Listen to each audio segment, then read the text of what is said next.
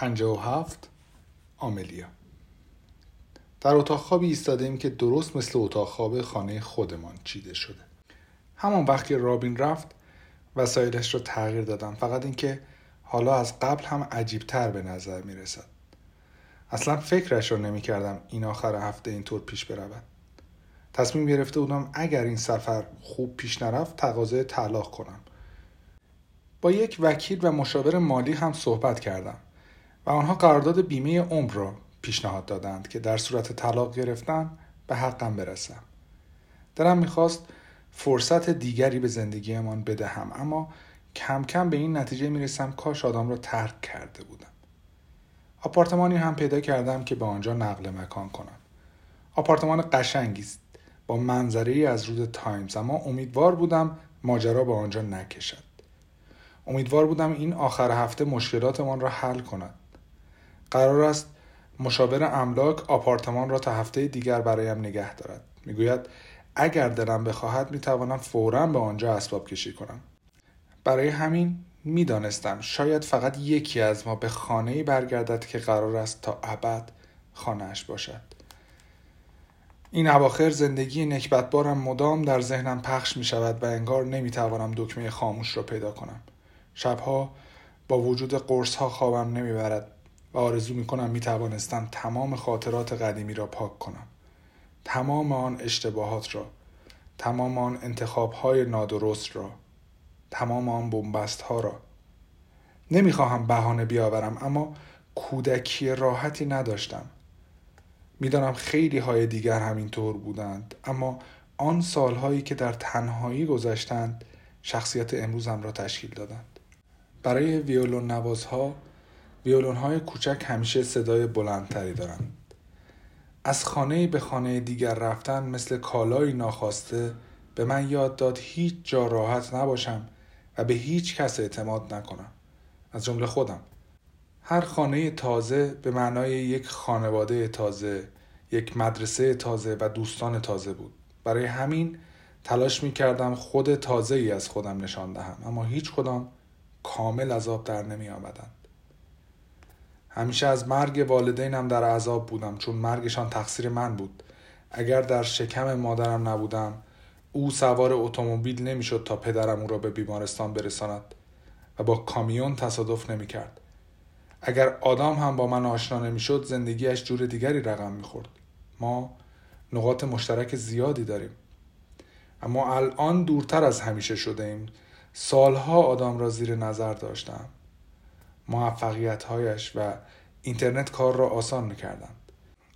کوشیدم همسر خوبی برایش باشم، اما انگار هنوز مرا بدیوم و او را خوشیوم می‌داند. کوشیدم خوشحالش کنم. مدت هاست می‌کوشم چیزهایی را که در گذشته اتفاق افتادند جبران کنم. آنقدر برای راضی کردن آدم‌های دیگر خودم را تغییر دادم که دیگر نمیدانم کیستم. حالا باید حواسم به آینده باشد. آینده خودم. تاوان مثل دیگی پر از طلا در انتهای رنگین کمان است که هیچ وقت کسی آن را نمی‌یابد. میپرسم چرا رابین با رژ قرمز روی آینه نوشته سنگ کاغذ قیچی؟ فکر میکنم شاید همسر سابقش سابقه بیماری‌های روانی داشته باشد که من از آن بیخبرم. نگاهش می‌کنم که در اتاق قدم می‌زند و خودش هم کمی آشفته به نظر می‌رسد. چرا ما رو با حقه به اسکاتلند کشونده؟ چرا هویت پدرش رو ده سال مخفی نگه داشته و بعد هم به کسی نگفته اون مرده؟ چرا سگمون رو دزدیده؟ آدم سوالاتم را قطع می‌کند. در واقع سگ خودش بوده. دقیقاً سگش بوده، اما خب اون تنها از خونه رفت بدون گفتن حتی یک کلمه ناپدید شد. بعد از ماجرای اون درخت ماگنولیا دیگه ازش خبر نداشتی جز از طریق وکیل. خب به نظرم زودتر به خونه برگشتنش توی سالگرد ازدواجمون و دیدن همسرش با بهترین دوستش توی تخت خواب خیلی ناراحت کننده بود. زندگی شما خیلی قبلتر از پیدا شدن من تموم شده بود. هیچ وقت نمیخواستم ناراحتش کنم. ظاهراً ماجرا نشون میده به ته خط رسیدیم. شاید تو دلت بخواد این اطراف بپلکی و خاطرات همسر اول قشنگت رو مرور کنی، اما قبلا هر جور بود اهمیت نداره، چون الان به نظر من یه روانی تمام و کماله. فکر کنم میتونیم با اطمینان بگیم دیشب صورت اون رو پشت شیشه دیدم.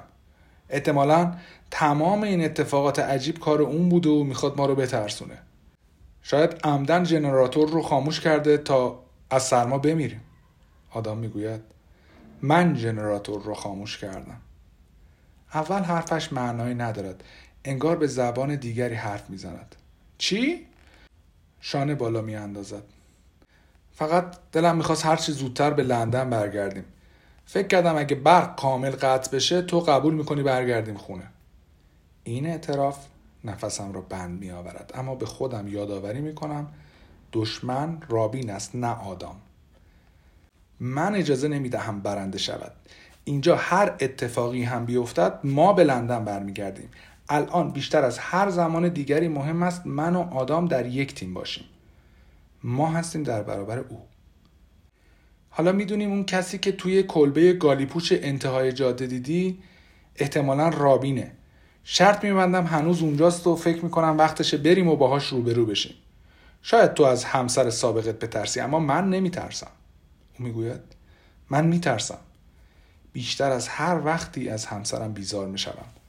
بخش کوچکی از وجودم فکر میکند باید آنها را به حال خودشان رها کنم. لیاقت همدیگر را دارم. رابینه، یادت میاد؟ همون همسر نازنین کوچولوت که یه عنکبوت رو هم نمیتونست بکشه. اما اگه توی دو سال گذشته اینجا تنها زندگی کرده باشه، آدما تغییر میکنن. آدما هرگز تغییر نمیکنن. وقتی صدای سه بنگ بنگ بلند از طبقه پایین را میشنویم، در جا خشکمان میزند. صدا آنقدر بلند است که انگار کل بدنه کلیسا میلرزد و همینطور خودمان. زمزمه میکنم این چی بود؟ قبل از آن که آدم بتواند جواب بدهد دوباره در میزند. صدای ضربه ها آنقدر بلندند که انگار قولی میخواهد از پشت آن درهای گوتیک وارد کلیسا شود.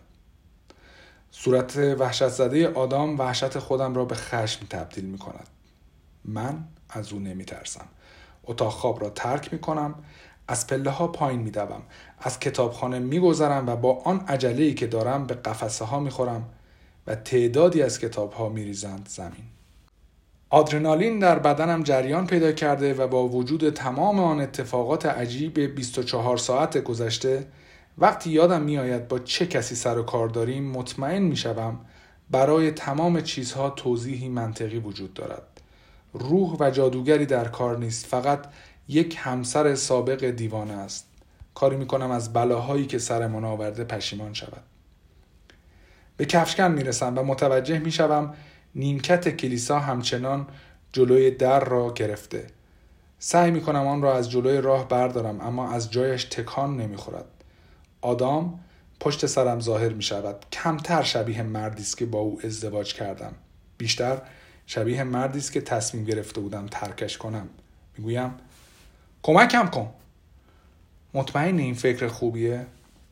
تو فکر بهتری داری؟ آن نیمکت سنگین را که از جلوی راه حرکت می دهیم، یادم می آید رفتار شوهرم می تواند خیلی بچگانه باشد.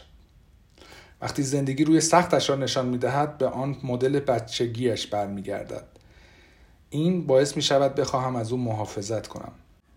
دلشکستگیش را با نوک انگشتانم لمس می کنم و دلم می خواهد آن را از بین ببرم تا از نو شروع کنیم. حالا فقط دلم می خواهد کمی شهامت نشان بدهد. درهای بزرگ کلیسا تلق تلق می کنند چون کسی آن بیرون سه بار آهسته در می زند. صدا در اطرافمان انعکاس پیدا می کند و هر دو یک قدم عقب می رویم. دیوار پوشیده شده از آینه های کوچک را می بینم و چند صورت مینیاتوری از شوهرم که در آینه ها منعکس می شوند. تقریبا به نظر می رسد او لبخند به لب دارد. وقتی به شوهر واقعی هم نگاه میکنم که کنارم ایستاده، به جای لبخند وحشت محض میبینم. دارم دیوانه میشوم. قبل از گرفتن دستگیره مکث میکنم و متوجه میشوم قفل است. خیالم کمی راحت می شود. دستم را دراز می کنم و می پرسم کلید کجاست؟ مطمئنم هر دوی ما متوجه لرزش دستم می شویم. آدام کلید آهنی عتیقه را از جیبش در می آورد و به من می دهد.